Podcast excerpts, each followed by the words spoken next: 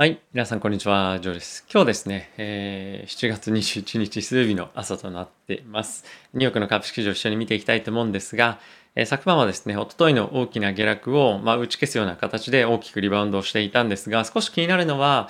株式市場は大きなリバウンドしていたんですしていたんですけれども、え金利のマーケットに関しては思ったより反発をせず、まあ、一時期はですね、さらに下がるような動きも見せていたので、まあ、ここはですね、今後どういうふうに動く動いていくのかっていうのは、まあ、注目していきたいなとは思っています。まあ、これの動きの状況によってはですね、株式市場がもう一度下がる可能性っていうのは、まあ、もしかしたらあるのかなとは思ってはいますが、まあ、個人的にはあんまりそっちの方向にはいかないとはあの思ってます。ここから大きな反発っていうことはまあ望んではないというかあの考えてはないんですけれども、またじわっと戻っていくような相場に僕はなっていくんじゃないかなと思うのと、まあ、そこで非常に重要なのがやっぱり決算ですね。このあたりの中身っていうのが今後どういうふうになっていくのかっていうのが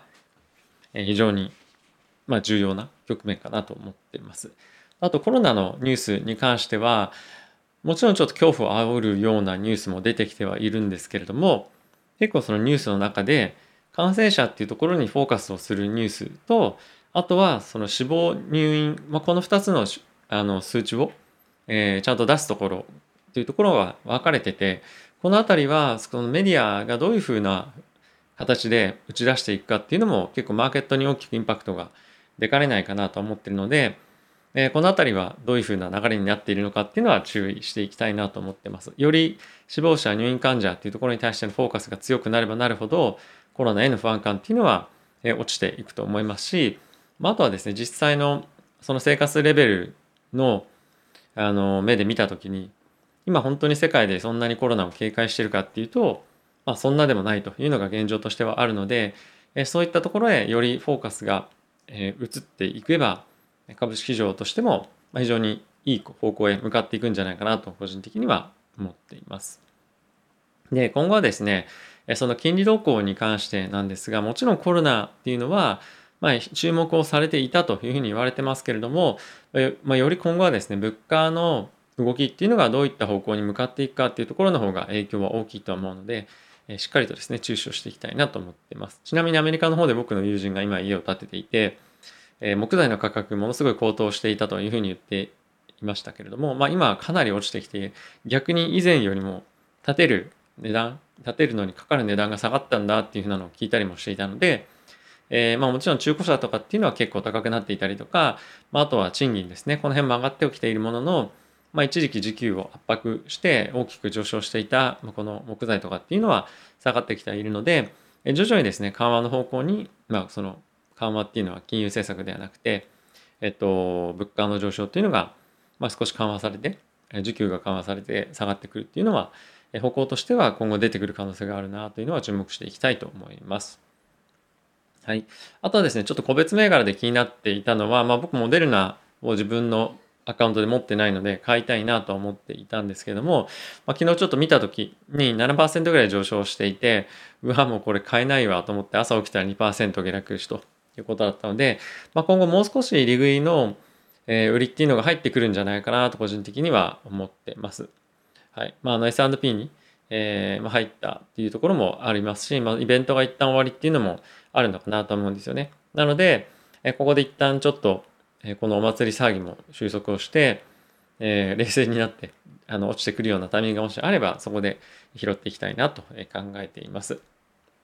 はい。あとは個別銘柄でちょっと注目をして見ていたのは、アップルですね、また2.6%大きく上昇していたりとか、あと個人的に欲しいなと思っていたマイクロソフトがですね、まあ、堅調に推移していたりとか、まあ、あとはインモード、ちょっと皆さんに常々あのお伝えをしてますけれども、えっ、と、まあ、美容整形関連の機械を作っている会社なんですけれども、えー、ここは利益率がものすごいんですよね。80%とかだったかな。もう異常、異次元なんですけど、ここは昨日も4%、5%だったかな、上がっていて、えー、まあ、非常に好調と。なので、まあ、結構欲しいなと思ってる銘柄はもう下がってこないんですよね、この相場でも。はい。なので、えー、まあ、ちょっとあの様子を見ながらですね、えー、参戦するのか、まあ、もしくは今の既存のポジションのみでしばらくいくのかっていうのは、えー、考えていきたいなと思ってます。はい。えー、指数見ていきたいと思うんですが、えー、昨晩ダウはですね、プラスの1.62%、S&P がプラスの1.52%、ナスダックがプラスの1.57%、ラッセル2000がプラスの2.99%というような水準で引けていました。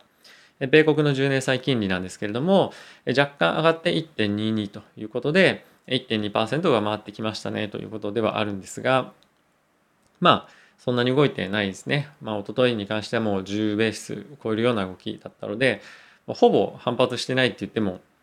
まあ、おかしくないぐらいな、あのまあ、水準かなとは個人的には思ってます。まあ、今後本当にどっちの方向に触れるかっていうところが、えー、注目だと思うので、まあ、今回今日大きく上がったのであこれですごい安心だねとかっていうよりも、えー、今後の動きの方が、まあ、当然ですけども非常に重要になってくるので引き続き注視をしていきたいのとあとはマーケットが本当に何に反応してるかっていうのはもう少しあの、まあ、分析というか調査したいなと思ってます。本当にやっぱ金利に関しては異常な水準で今推移してると思うのでこの水準が、まあ、長期であの長期でって言ったら言うとまた語弊がありますけども半年とかそういったレベルで、えー、落ち着くとは思えないんですよね。なので、えー、今後金利またじわじわと上がっていくと思うので、えーまあ、その上がっていくための要因もしくは何がな何も要因なくても上がっていくのかもしれませんが、えー、とどういった要因が金利を押し上げていくかっていうのは、まあ、注目していきたいなと思っています。はい。えニュース行ってみたいと思うんですが、アメリカの方でですね、現在バイデン大統領が、まあ肝入りで進めているインフラの法案なんですけれども、え21日、今日の採決行われる予定なんですが、え今回はまた非常に採決に関しては難しそうだと、まあ、その妥結するのが難しそうだというのが、えニュースとして出ていました。で、財源問題っていうのがやっぱり非常に問題と今なっていて、これが一番の原因、可決できない原因というふうに言われているんですけれども、えっと、いくつか今法案をこのインフラ関連でやろうとしていて、民主党はですね、まあ、一つ、えー、リコンシレーションっていう方法を使って民主党の、まあ、議員50人が賛同すれば、え通るっていうような方法を今取ろうとしています。ただしその中で、え共和党には、まあ言わずに、えーと、予算が大きめに取れるものっていうのを、まあ、内緒で入れていたみたいな話がちょっとあるようで、えそういったことが非常に反感を買って、また民主党共和党の溝が今、えー、広まっているというふうに、まあ、一部では言われています。えー、この辺がですねしっかりと早く早くまとまってくれないと雇用っていうところに対しても影響があるというふうに思いますしあとはその何かしら経済をブーストするような要因っていうのが株式市場としても結構待ち遠しいんじゃないかなと思ってるので、えこの辺りがですね、可決してくると、またマーケット一段上がってくる可能性はあるので、非常に注目をしたいなと思ってます。でアメリカの方なんですけれども、えーと、デルタ株に関しては今のアメリカの感染の中の8% 80%を占めるというふうに言われていて、まあ、非常にデルタ株すごいなみたいな感じにちょっとあの聞こえるかもしれませんけれども今はですね入院と死亡者っていうのが非常に減ってるんですよっていうのをですね、えー、ファウチさんからコメントが出ていました。でこれはやっぱり大きく要因としてあるのはワクチンの接種というところが挙げられると思うんですけれどもやっぱりそのワクチンをしてるかどうかっていうところで大きな症状が変更がやっぱあるというふうに言われていてこの辺りはまだまだ何、えー、て言うんですかそのワクチンを接種を進める上でアメリカっていうのはまだあの政策の改善の余地っていうのはあるとは思うのでこの辺りがどれぐらいのスピードで進んでいくかっていうのは、まあ、メインの注目材料ではないながらも引き続き注視をしていきたいなと思っています。でそんな中ですねペロシさんとあとは、えーと、とアメリカの高官の方がですねえー、コロナに感染拡大していてもともと2人とももちろんワクチンを接種していたということで、まあ、こういったニュースも出てくるとあれやっぱりワクチンしててもダメなのかみたいな不安がやっぱあると思うんですがそのやっぱりもう感染したかどうかではなくて入院に至っているかもしくは死亡につながってしまったかどうかっていうところが非常に今後注目だとは思うので、えー、そのメディアに踊らされるっていう言い方までいかないかもしれませんがメディアの紙面だけを出てきて見るんではなくて、やっぱりそういったところまで見ていきたいなと、ま思う、あの、改めて思わされるニュースでした。で一方でですね、インドなんですけれども、現在ですね、全体でワクチン接種している、2回接種している人がですね、8%なんですね。にもかかわらず、人口の約6割が、え3分の2がですね、えコロナの抗体、デルタ株に対して持っているということが調査で分かったということですね。まあ、サンプル数がですね、約3万人ぐらいなので、まあ、どれぐらい精緻なものかっていうのはあの、まあ、ちょっと置いといてやっぱり非常にこの自然で免疫をゲットしている、えー、っていうのがまあ今中国あのインドでは進んでいると。で同じようなことがおそらくアフリカとかですねそういった新興国の中では、まあ、あるんじゃないかなと思っていて、まあ、だからってワクチンが必要じゃないというわけじゃないんですけれども本当にこれ以上急激に感染拡大をして世界が本当終わりだみたいなような感じになるかっていうとまあもうそれは本当にないなっていうのが今回のニュースで改めて感じました。あとは順調にワクチンの接種を進めて、まあ、3回打ちするのは3回打ちして、えっ、と、まあ、しっかりと対策を取るというのが、まあ、おそらく今後毎年行われていくんじゃないのかなと思うので、えー、ワクチン銘柄に関しては引き続き、今後数年に関しては安定した推移っていうのが見られるんじゃないかなと思うところと、あとはコロナの収束に関しても、まあ、来年中に、えー、どっかのタイミングでもし、えー、まあ、今後、まあ、展開にもちろんよりますけれども、来年中には一旦落ち着くような見方っていうのがコンセンサスになってくるんじゃないかなと思っています。はい。あとはですね、アメリカの方で失業保険の上乗せ分というところが、まあ、一部の州で26週で、え、終了したんですけれども、その後に、ま、雇用が改めて、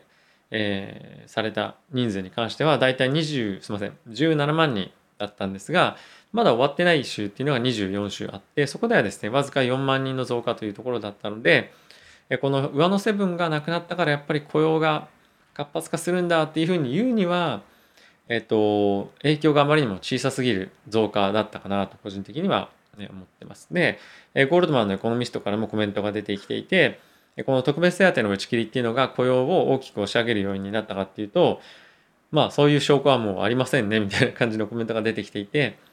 えっと、次の7月の、えー、雇用統計の結果ですね、まあ8月の第1週の金曜日なんですが、まあこれがどういうふうな結果が出てくるかっていうのは非常に注目かなと思ってます。これが強く出てくるっていうのは今のところなさそうだなというところではあるので、えテーパリングの議論とかっていうのは、まあ、ひとまずあのある程度年内もしくは年明けで開始というところがコンセンサスになってるんじゃないかなと思うんですけれども、え利上げっていうところでは先延ばしに今後なっていくっていうような可能性も見方として、えあると思うのでなんとなくそっちの方向が、まメインの方向性になっていく可能性っていうのはあるのかなと思っています。はい、あとはですねバイデン大統領が司法の司法省の反トラスト責任者にですね Google 批判をする弁護士というのを今回登用したということがニュースとして挙げられていました。まあ、今後はですねこういった人たちが結構司法関連のところに入ってきてるんですねバイデン大統領になってから。なので Google だけではなくて GAFAM に対して、ま、非常に厳しい目が今後も継続的に向けられていくということが起こっていくと思いますのでこの辺りのニュースそんなに頻繁には出てきませんけれども非常に重要な特にまあ GAFAM に関連したところでは重要になってくるので注視していきたいなと思っています。はい、あとはちょっと毛色の変わったニュースですけれどもブルーブルーオリジンの初初有人飛行はですね昨日成功しましてベゾベゾス氏がですね最良の日でしたということでコメントを出していましたがこの中で非常に注目されるのが82歳の、えっと、おばあちゃんが乗っていたっていうところとあと18歳の、まあ、青年ですかねが乗っていて、まあ、この2人が世界で最高齢と最なんていうの最年少か最年少の有人飛行を、まあ、宇宙旅行をした人ということに今のところはなってます。でもう一人ベゾスさんと一緒に行ったのが娘さんですかね。でこの4人で今回は行ったので、えっとまあ、無事成功してよかったなということですね。まあ、今後はまた今年年内に2回ぐらい打つみたいなので、まあ、そういったところで誰を乗っけていくのかとか今後本当商業化していくにあたって何かえー、どういうふうな計画があるのかっていうところも含めて今後はニュース注視していきたいなと思っています。はい、あとはですね、アップルの方なんですが、まあ、コロナがここ最近感染をまた拡大してますよみたいな感じの状況になってきてるっていうのもあって、職場復帰をですね、10月に、9月だったのを10月に延期するということがニュースとして出ていました。はい、あとはですね、あの皆さん YouTube 今見てらっしゃるかもしれませんが、まあ、新機能が導入されましたよということで、なんか拍手を送るみたいなそこにアイコンでグッドボタンの隣に出てきてると思うんですね。で、これが、なんか投げ銭機能みたいにスーパーサンクスっていうらしいんですが、つくみたいで、えこれが実装されてるのか、もうされるのかわかんないですけども、今後こういったところで、あの、YouTuber の収益がどうこうっていうのは、まあ、今回はいいとして、Google のさらなる収益アップっていうところにえー、つながると思うので、これがですね、今後どれぐらい利用されるのかっていうのを、えー、注目していきたいなと思ってます。で、ここ最近 YouTube の、えー、なんていうんですか、あの、広告っていうのが、あの、日本は全く変わんないんですけど、日本とかアジアは。あの、アメリカとかヨーロッパ、特にヨーロッパが今すごいんですね。あの、こう、こう YouTube に対しての広告をものすごく投入しているっていうような状況になっていて、まあ、これがですね、やっぱり Google の今回、決算を仕上げる要因の一つ一つに、まあもちろんそのいろんなある中の YouTube っていう一つの、えー、なんていうんですかね、まあ、製品だけにはなるんですが、ま、非常に盛況な形に今なってると。で、そう考えてみると、さらにこれが上乗せしてきて、で、かつ検索エンジンっていうのもおそらく今コロナ禍っていうところもあって、改善しているということで、この Google の株価っていうのを押し上げる今後の一つの要因になるんじゃないかなと思っているので、えー、注目をしていきたいなと思ってます。で、決算いくつか見ていきたいんですが、ちょっと長く動画になってしまってますけれども、Netflix なんですけれども、え、予想を上回る、えー、利益の水準ではあったものの、契約の伸びですね、7月9月っていうのが、伸びがもうものすごく鈍化しているということで、少し若干ネガティブに、あの市場予想よりはアップしてるんですけど、これまでと見るとものすごく鈍化していて、でかつ今後の、えー、予想ですね、に関しても、350万件っていうのが会社の予想なんですが、市場の予想、次の期に関しては550万件と、えー、ということで、あの、まあ、それぐらいしか予想しないのかと。非常に厳しいですよね。ネットフリックスに関しては、前回の決算ミスってからもう、あの、非常に不安定なあの株価の推移になっているので、なかなかちょっと厳しいですね。やっぱこういったサブスク関連のビジネスっていうのは。はい、あとはユナイテッドなんですけれども、えー、今人々がやはり外に出てくっていうような状況になってきていて、えー、ものすごく昨年からすると4倍ぐらいの収益っていうのが今収益というか売上ですね。に、えー、伸びてきていると。でただし今のところまだ赤字で、え今後はですね次の期もしくはその第4四半最後の第4四半期に関しては黒字を計上するというような今見込みとなっているんですが、えっと、やっぱり今人々が戻ってきている中でえコストがまた新たにかさむと思うんですね。パイロットの再雇用っていうところと、あとは関連業務をあのする人たちのトレーニングっていうところも、時間もお金もかかるので、まあ、今後本当にこれをさらに増員、増強して、え雇って、人々がそれだけまた戻ってくるかっていうのは、ま、どうなのかなと。特にやっぱりビジネスのあの利用っていうのがものすごく、え減っていると思いますので、このあたりに対してどういうふうに企業が今後アプローチしていくのか考えていくのかっていうのは大きく影響してくると思うので、えー、注目したいなと思ってます。えー、個人的にはですねあまり不確定な要素が多いこういった会社っていうのは触りたくないなっていうのが僕の、えー、まあ、印象ですね。なので、まあ、いいニュースとして取り上げられてはいるんですがあまり僕はあのその辺りの銘柄はタッチせずにいこうと思ってます。はい。ということでですね、株式市場反発して、まあ、とりあえず安心良かったなということではあるんですが、ここからどういうふうに向かっていくのかっていうところが、えまずは重要かなと。ここ最近、やっぱ先週だけでも結構落ちてるんで、昨日大きく反発したからといって、まだ、あの、マーケット全体として戻ったねっていう感じではないと思うので、えもっとしっかり戻っていくために、えインフラ政策、まあ、そのあたりの法案が可決をするとか、まあ、あとは、決算ですね。このあたりがしっかりといいものが出てくれば嬉しいなと思いながら、マーケットを見ていきたいと思います。はい。まあ、僕は基本的に大きく下がらない限り今のキャッシュは、